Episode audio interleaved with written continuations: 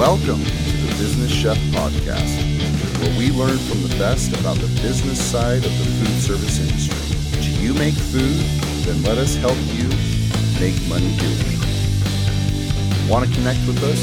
Check us out at Make Food Make Money on Instagram or Facebook, or email us info at businesschef.org. Welcome, everybody, to another edition of the Business Chef Podcast. I, of course, am your host, Chef Sean Boucher, and welcome to what I think is a fantastic show. We've got my man, Stuart, here talking about smallwares, about manufacturing, about things that he has spent a lot of time learning about. You know, when you're starting a restaurant or you're starting a food service concept, buying smallwares and knowing what to buy, what containers, what utensils, all that kind of stuff is important. And so Stuart's going to tell us a little bit about what he knows a lot about.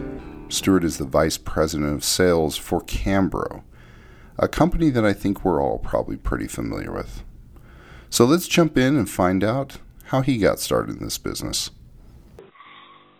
Well, thank you, Sean, for inviting me to participate today. Uh, I've actually been in uh, been in the food service business since the age of 14, and my very first job uh, working in a fast food restaurant uh, as a busboy, and I've found over the years that uh, really enjoyed uh, being in the food service industry. And uh, the longer I got here, the more I the more I knew it was going to be my career. I think it's a fantastic uh, industry with a lot of people with great hospitality backgrounds that uh, are very serious about doing good professional work and, and uh, also have a lot of fun in the process. I've just really enjoyed my uh, my career and it's been uh, 30 plus years in food service, uh, working in both the uh, manufacturing, distribution, and operator side of the business. And from having such a, an understanding of the market, um, really have been able to to understand how things operate in, in the business. But I think more than anything, what what's helped me to be successful and get to where I am today is is just being acutely aware of what's going on around me, uh, paying attention to people and operations and details that are happening either in the office environment, in the manufacturing environment, or in a restaurant operations environment, and um, asking more questions and, and listening. And really just understanding that the people around me are the ones that are going to teach me about what's happening in, in our in our market, and the more that I can listen and learn, uh, the better off I'm going to be in the long run. So, talk a little bit about your background, uh, particularly when it comes to the smallware side of things or the the equipment side of things. What have you been involved in, or what's your background there? So um, most of my experience has been on the manufacturing side, and so um, my very first job on the manufacturing side was with a company called Pelouze Scale um, before they were gobbled up by several different conglomerates over the years. Uh, they were Chicago-based uh, independent manufacturer of scales, and so I got involved there as a, marketing manager, product manager, um, working with new product development, um, doing things like uh, expanding their range from scales into other measuring devices like thermometers and timers, um, working on some new digital portable scales that were developed back in the uh, in the early 90s, and uh, also working on things like cash and carry packaging, recognizing that you know the cash and carry channel was one that you know back in the early 90s was really just exploding, and so um, taking some of those smallwares products and putting them in a you know, quote unquote consumer friendly packaging that would help uh, help the products sell themselves off the shelves of our dealer showrooms. From there, I got into plastics uh, as I moved over to a company called the Continental Silite at the time, and uh, that was my first introduction into the plastic uh, smallware space. And um, having started my collegiate career as a as a chemistry major, I guess I kind of um, felt comfortable in the world of carbon molecules and just really adapted well to, to being in the plastic space. And have enjoyed uh, have enjoyed the time that I've been in, in that area as well. Uh, I think one of the things I've learned from being with a large manufacturer is getting into different different market spaces. So, you know, during my time at, at, at you know, Continental Silite, who later became Carlisle, uh, learned about uh, about the healthcare space. Learned a lot about chains and operations, and and now in my uh, my five years at Cambro, I've been able to really uh, expand on that with with the market leading uh, support that we have with a company like Cambro Manufacturing. it's always very interesting to me to hear about people's backgrounds because how cool is that? A chemistry major. Nice. So, obviously, you've worked a couple of different places. Why Cambro? Why now? Well, Cambro is a very unique company. We're, we're fortunate in that we have uh, a second generation owner Argyle Campbell who um, is really committed to investing uh, into this business more than anyone that I've ever seen in my in my career. Uh, he has been amazingly successful uh, during his leadership tenure at Cambro, growing us to you know the market leader in, in plastic smallwares and equipment. And at this point in his career, uh, really invests unimaginable amounts of money into our company to ensure that we have the resources and infrastructure that we need to be successful uh, for the long term.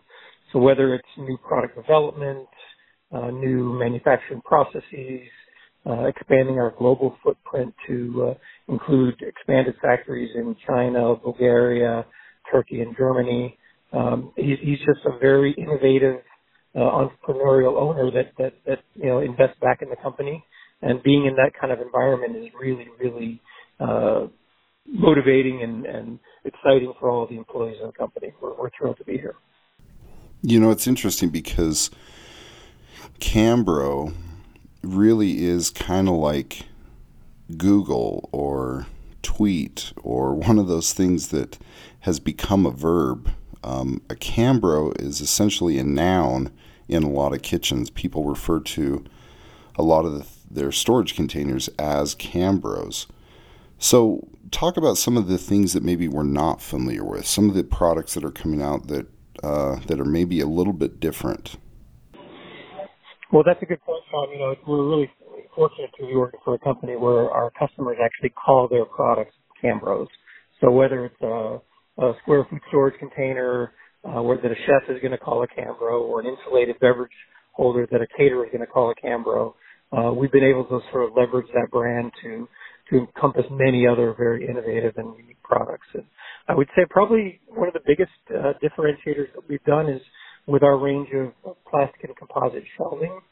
You know, taking uh, shelving away from uh, the traditional wire coated or maybe even stainless materials into you know polypropylene coated or full composite uh, posts and and, uh, com- and and the components so that they're going to last forever and never rust. And something that you know Cambro really created some 12 or 14 years ago and has really expanded into it. And uh, it's really one of our fastest growing categories. We currently make composite shelving um, on three continents. We do it here in North America. Uh, we have full uh, pultruded and injection components made in Germany and Turkey for uh, the European Middle East region, and the same thing in China. So it really gives us a great opportunity with some of the global uh, chains and global uh, operators to have the exact same product manufactured on three continents um, in this uh, really exciting composite uh, shelving. One of the areas that we've been able to leverage that is, in particular, um, an operational issue that we're all familiar with, and that's called wet stacking. And certainly, you know, in your healthcare space, Sean, I'm sure you come across that on a regular basis, where you know our healthcare operators need to be able to vertically organize and dry their trays, kitchen equipment, smallwares, utensils, because uh, as we know, water is a great uh, transporter of bacteria. So we need to make sure that everything stays dry. And so Cambro has done a good job of developing a bunch of accessories and and uh, add-on pieces for our shelving that turns them into drying racks and, and organized organizational tools for the dish room. Some very very cool stuff. Um, you know, as I as we're sitting here talking, I'm really thinking to myself, okay, here's a great opportunity to tap into a dude who knows what he's talking about. What is it that we as operators or we as owners or whoever that you know say we're going to open our own food service concept and we are going to spend our own money, we're going to go all out. How do we or what do we look for? What principles or what techniques or what what standards are we looking for when we buy equipment? Are there certain principles to take into account or certain things to stay away from? Give me your take on that. Well, I would say the first thing to look for really is um, understanding if you're dealing with someone who's actually a manufacturer of a product or someone who is just importing or sourcing sort of made to order uh, from other companies. Um, I can tell you from my years of experience that, you know, there's a level of that comes from being the actual manufacturer of the product. And um, so you can really make sure that you're getting the right product for the right application. Particularly when it comes to plastics, obviously, you know, Cambro's primarily in the plastic space, uh, and we use upwards of 10 different plastic resins for our different products. And so understanding, you know, the, the, the attributes, physical attributes of the different resins so that you can make sure to, to choose the right product for the right application is very, very important. You know, as we train people on sort of the, you know, the basics of plastic uh, resins, you're always going to find that for every positive attribute in a product, there's typically a corresponding negative attribute. So depending on the particular application, you want to make sure that you're maximizing the, the positive attributes of a given resin and minimizing the negative attributes. And so that's one of the things where, you know, as an expert in the field, you can really go into a, to an operational facility and recognize, you know, temperature ranges, uh, potential chemical hazards, you know, we using low temp or high temp dish machines, things like that that can really translate into, you know, changing how we might specify a particular product for that application.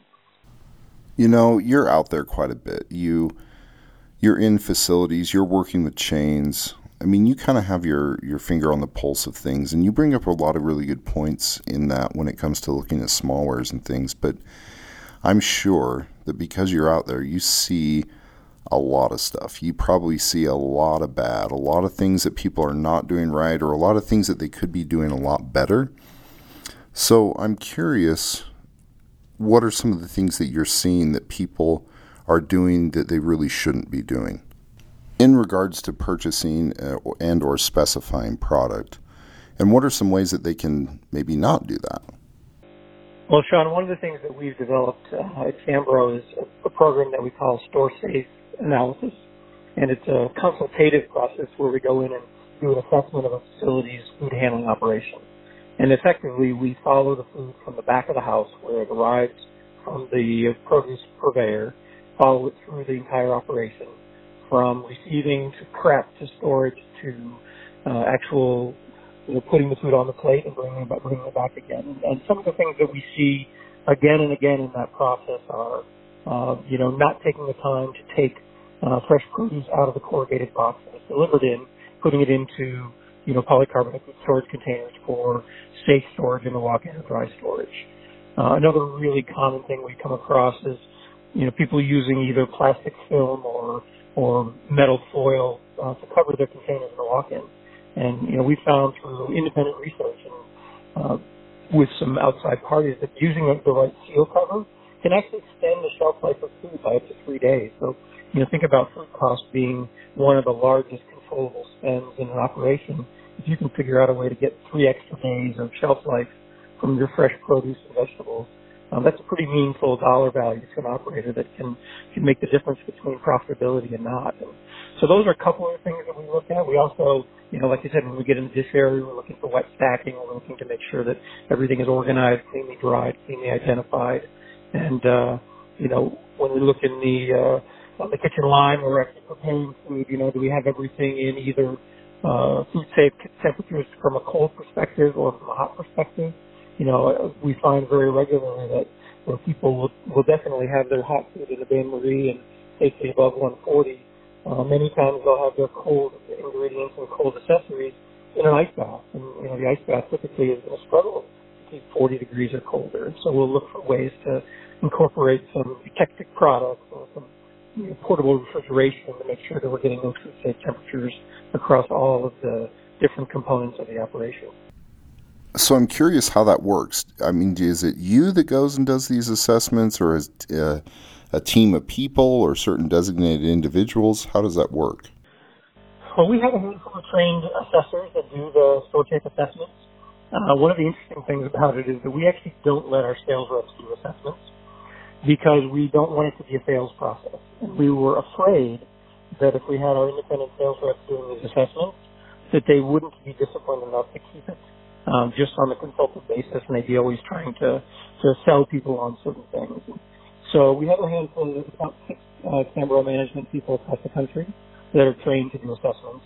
And what we do is we put together an evaluation um, at the end of our work, which is basically a documentation of what we see without really, uh, we make recommendations on ways that could be addressed, but there's no specific um, recommendation on you really should be doing this. And, you know, one of the things we're trying to guard against, and, and I've seen this happen, you know, oftentimes if we get invited to do an assessment, the chef will be the one that has to, has to escort us through his kitchen. And, and he'll oftentimes say, you know, how are you going to come into my kitchen and tell me, you know, something that I don't already know? And, and our point is that we're not going to tell you what to do. We're going to come in with a fresh set of eyes, and we're going to document what we see, and we're going to prepare a great report for you that shows everything we see with some potential ways that you might be able to fix it. And if you'd like to get into more detail and find a way to, put together some specific plans on how we can address them, we're happy to come back, you know, at a later date and, and make it more of a of a sales call, if you will. But in the beginning, it's very, very much a consultative evaluation, and, and basically we're documenting what we see. And it's been a, it's been a very fun and interesting uh, process to work through our customers. Well, I mean, it sounds very interesting, and I, I think there's a lot of value that can be had from this. I think people should definitely take advantage of it if they haven't, or if, if they just don't know about it. This is definitely something I think that would be of huge value to people, um, especially since it's not a sales call and it's not a high pressure sale. So, how do people get a hold of you, or how do they go about getting one of these? Well, certainly they can reach out directly to me at any time. Be happy to get them into the right uh, contact of a person that could perform an assessment for them. Uh, they can reach me at Cambro. It's, uh, my, my direct line is 714-230-4387. Or you can email me at ssharp at cambro.com. But we actually have specialists by market segment that are trained to do assessments depending on the sector. So we have, uh, you know, different specialists for healthcare because obviously the operational concerns in the healthcare environment are a little different than, say, a chain restaurant. Um, we also have uh, specialist education salespeople that, that are very comfortable in the K through 12 or higher ed space, and so they do specialized assessments in those areas as well. And so I'd be happy to uh, put someone into contact with those folks to schedule an assessment for your specific area. We'd be happy to do it anytime. Some very cool stuff indeed. Well, thank you for your time today. You're a busy dude, and we're excited to have you and, and incredibly grateful for you giving of your time.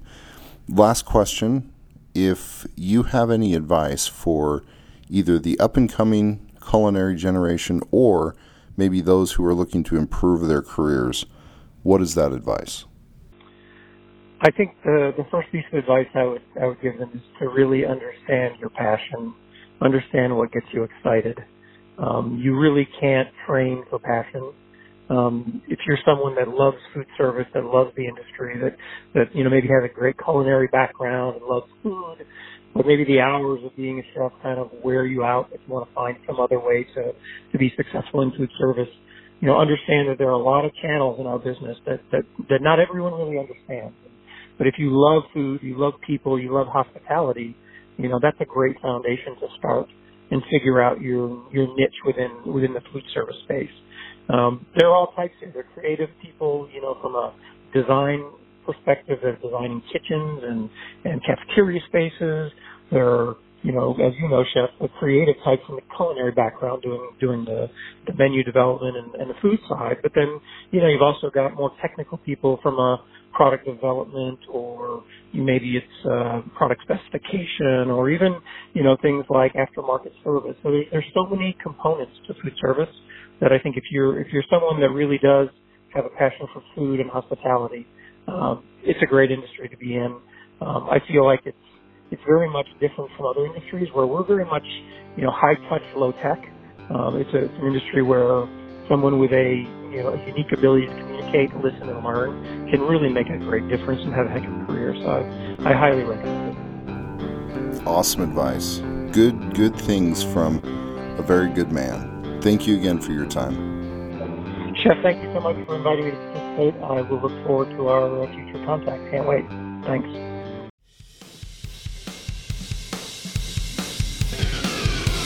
Hey, thanks for sticking around Be sure to share this podcast with your friends, family, coworkers, or anyone who's interested in making food and money. And when you get a second, give us a review. It really helps us get the word out as well as letting us know how we're doing. Want to connect with us? Check us out at Make Food Make Money on Instagram or Facebook, or email us info at businesschef.org.